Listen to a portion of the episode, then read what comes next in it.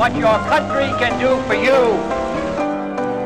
There's a long pass. It's going to be, I believe, the Giants will Peppina, oh, you little mouse, so won't you go away? One ringy dingy. Hand off to Griffin, cracks the middle, gets the five. Touchdown, Ohio State. Oh, Oklahoma, where the wind comes sweeping down the plain. I'm interested to know, Gracie, who's your choice? Need you ask, George? Time now for spinning my dad's vinyl. Here with all his skips, scratches, and pops is my dad, Frank Vaccarello. Thanks, sweetie, and thank you for tuning into episode 17 of Spinning My Dad's Vinyl. I grew up listening to some of the greatest musicians in jazz because of my dad's collection. And this album has several huge name talents playing together. So, time to get inducted into the avant garde with Volume 17 Modern Jazz Hall of Fame.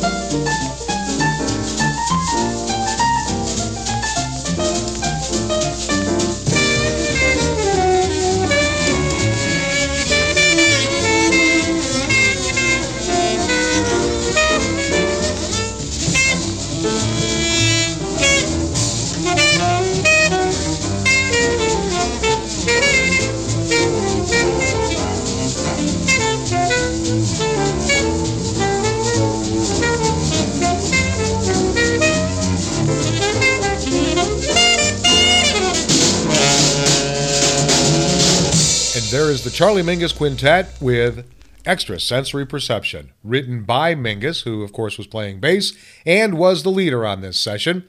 Lee Konitz on alto saxophone, George Koutzen on cello, Al Levitt on drums, and Phyllis Pinkerton on piano. That was recorded at Lennie Tristano's Manhattan studio, East 32nd Street in New York City on April 12th, 1952. Now, we will feature Mingus in our bio today. There are just too many stars to do bios for everybody, but uh, we'll have that coming up in a little bit. So, why this album? Well, sometimes I recognize the album cover and I remember the music. This is one of them. The album cover shows all of the instruments that can be found in jazz bands. And I've been a big fan of two of the musicians that you're going to hear uh, a couple times in this episode. Well, Dizzy Gillespie is Dizzy, and you never know where he's going to show up in recordings. Then there's Charlie Parker. Bird. The Legend of Charlie Parker was probably one of, if not the first biography I ever read about jazz musicians. That was nearly 40 years ago. So I was extremely happy to see this record in my dad's collection, especially once we get to some very special live recordings later in this episode. So, time now for one of the most up tempo tunes you will hear on Spinning My Dad's Vinyl.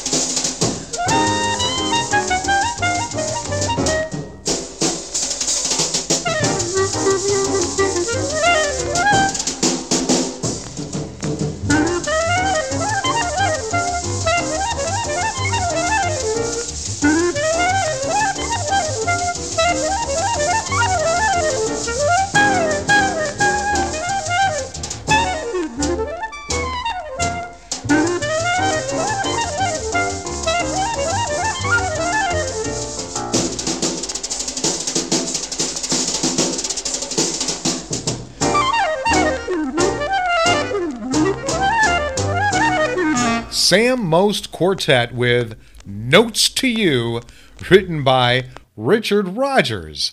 On bass was Percy Heath, drums Louie Bellson, piano Bob Dorough, and the clarinet and leader of the band Sam Most, recorded on December 29th, 1953 in New York City.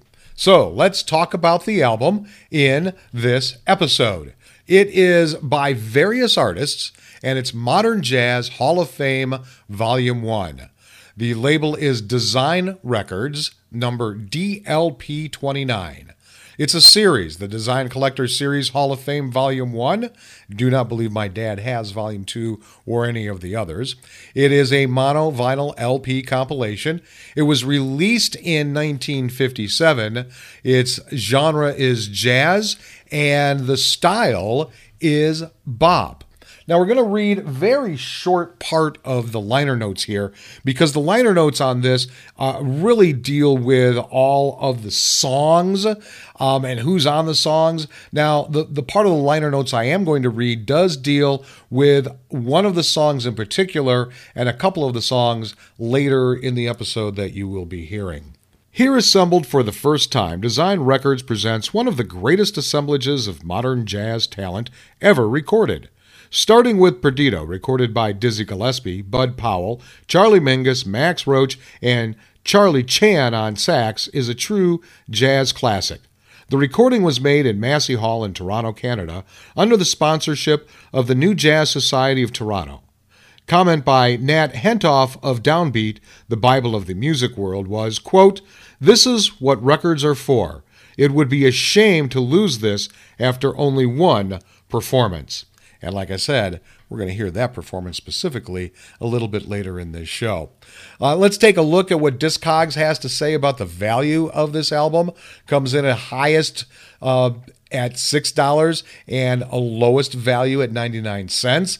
eBay had a couple of copies anywhere between $6.25 and $17 and Amazon at $4.23 but a high price of course, it's Amazon, $44.75. Now, my dad's album, both the record itself and the cover, are in very poor condition. Huge slit in the bottom seam. In fact, I should probably put some tape on this, otherwise, this album is eventually going to fall out of the bottom of this cover. Um, lots of skips, even in this episode, there are a few skips. Um, this is one of those albums that will be in a box at a, at a yard sale a box of 20 or 25 for a buck.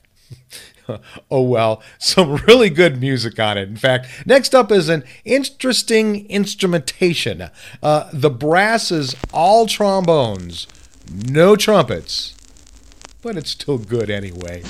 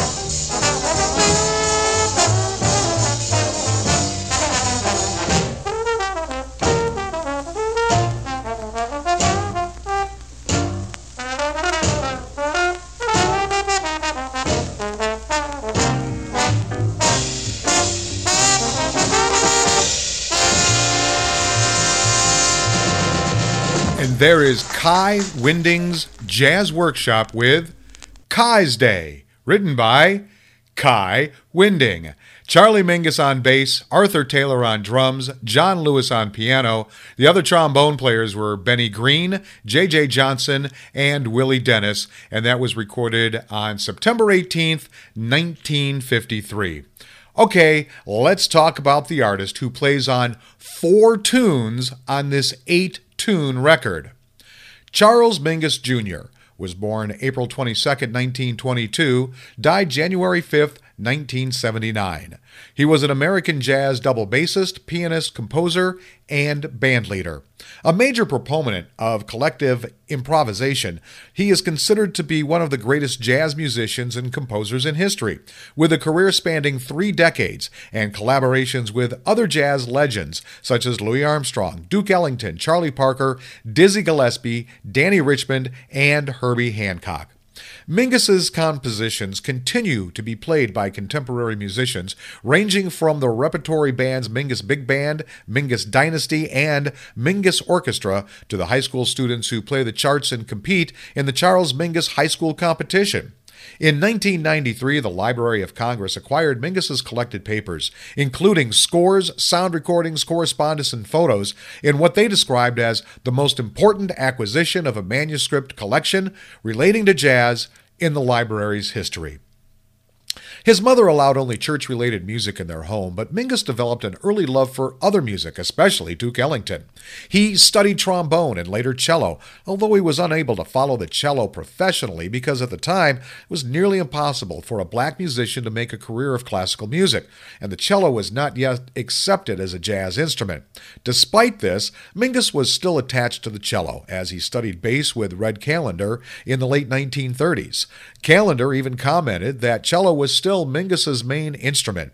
In his autobiography Beneath the Underdog, Mingus states that he did not actually start learning bass until Buddy Collette accepted him into his swing band under the stipulation that he be the band's bass player. Due to a poor education, the young Mingus could not read musical notation quickly enough to join the local youth orchestra. This had a serious impact on his early musical experiences, leaving him feeling ostracized from the classical music world. These early experiences, in addition to his lifelong confrontations with racism, were reflected in his music, which often focused on themes of racism, discrimination, and injustice. Mingus gained a reputation as a bass prodigy. His first major professional job was playing with a former Ellington clarinetist. He toured with Louis Armstrong in 1943 and by early 1945 was recording in Los Angeles. He then played with Lionel Hampton's band in the late 1940s. Hampton performed and recorded several of Mingus's pieces. A popular trio of Mingus, Red Norvo and Tal Farlow in 1950 and 1951, received considerable acclaim, but Mingus's race caused problems with club owners and he left the group. Mingus was briefly a member of Ellington's band in 1953 as a substitute for bassist Wendell Marshall. Mingus's notorious temper led to his being one of the few musicians personally fired by Ellington after a backstage fight. Also in the early 1950s, before attaining commercial recognition as a band leader, Mingus played gigs with Charlie Parker, whose compositions and improvisations greatly inspired and influenced him. Mingus considered Parker the greatest genius and innovator in jazz history, but he had a love hate relationship with Parker and his legacy, and we'll talk about that in this show's interesting side note. By the mid 1970s, Mingus was suffering from ALS. Lou Gehrig's disease. His once formidable bass technique declined until he could no longer play the instrument. He continued composing, however, and supervised a number of recordings before his death. At the time of his death, he was working with Joni Mitchell on an album eventually titled, titled Mingus, which included lyrics added by Mitchell to his compositions, including Goodbye Pork Pie Hat. The album featured the talents of Wayne Shorter, Herbie Hancock, and another influential bassist and composer, Jaco Pastorius. Mingus died aged 56 in Mexico, where he had traveled for treatment and convalescence. His ashes were scattered in the Ganges River. Now, one of my favorite jazz melodies with Mingus on bass, and as a bonus, It's live. Going to call the trio back on here now if they'd care to join us. Charlie Mingus, of course, on bass. Here he is. Bud Powell on piano. Bud.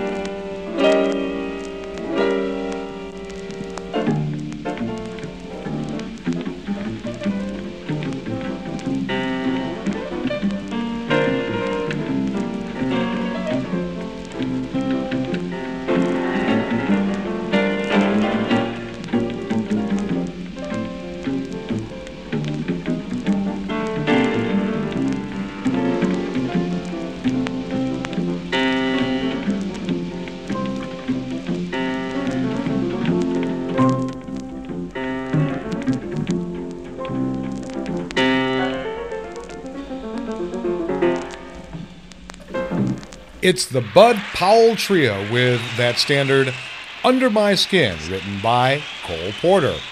Charlie Mingus on bass, Max Roach on drums, and Bud Powell, the leader of the band, on piano. Recorded May 15th, 1953 at Massey Hall in Toronto. That's that uh, concert chatted a little bit about in liner notes. Interesting side note for this episode is Mingus's love-hate relationship with Charlie Parker. Mingus was conflicted and sometimes disgusted by Parker's self destructive habits and the romanticized lore of drug addiction they offered to other jazz musicians. In response to the many sax players who imitated Parker, Mingus titled his song, If Charlie Parker Were a Gunslinger, There'd Be a Whole Lot of Dead Copycats. That was released on Mingus Dynasty as Gunslinging Bird. One story has it that Mingus was involved in a notorious incident while playing a 1955 club date billed as a reunion with Parker, Powell, and Roach.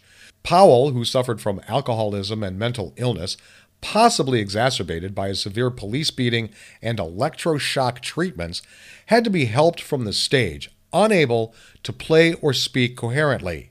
As Powell's incapacitation became apparent, Parker stood in one spot at a microphone chanting, Bud Powell, Bud Powell, as if beseeching Powell's return. Allegedly, Parker continued this incantation for several minutes after Powell's departure, to his own amusement and Mingus's exasperation. Mingus took another microphone and announced to the crowd, Ladies and gentlemen, please don't associate me with any of this. This is not jazz. These are sick people. This was Parker's last public performance because about a week later, he died after years of substance abuse. Now, I mentioned it earlier great bio on Charlie Parker, Bird, the legend of Charlie Parker. I took away plenty of extra knowledge about a world most of us will never see and never really want to see, and a better appreciation for how advances in recording technology came about in those days and the reasons why. All right, back to music, doing a pictures job.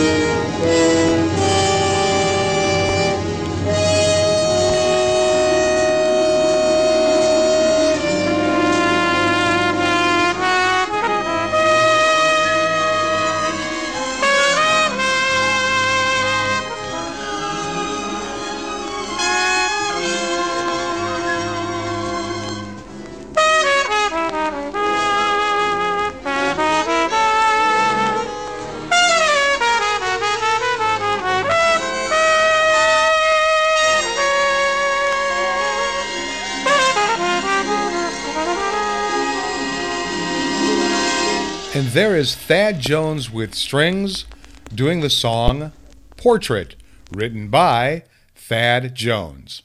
On bass was Milt Hinton, Jackson Wiley on cello, Joe Morello on drums, Billy Taylor on piano, and the band leader Thad Jones playing trumpet. It was recorded on September 17th, 1954. All I can say is I really enjoyed getting to know the music that was on this album. I also enjoyed the research I did for the episode as well. I found out even more about this era and some very interesting backstage stories, including the information we heard earlier about the music from this concert.